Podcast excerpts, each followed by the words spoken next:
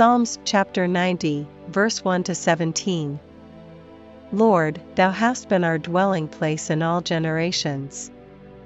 Before the mountains were brought forth, or ever thou hadst formed the earth and the world, even from everlasting to everlasting, thou art God.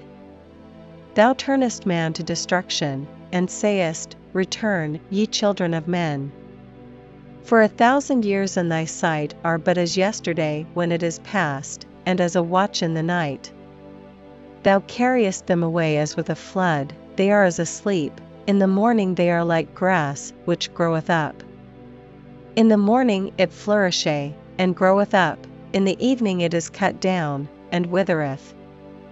For we are consumed by thine anger, and by thy wrath are we troubled. Thou hast set our iniquities before thee, our secret sins in the light of thy countenance. For all our days are passed away in thy wrath, we spend our years as a tale that is told.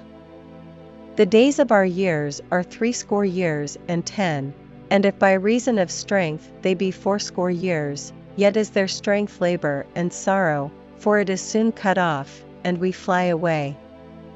Who knoweth the power of thine anger? Even according to thy fear, so is thy wrath.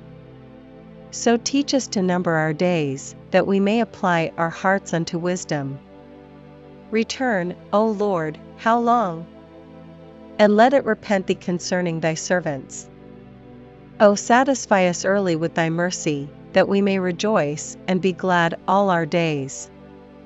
Make us glad according to the days wherein thou hast afflicted us and the years wherein we have seen evil.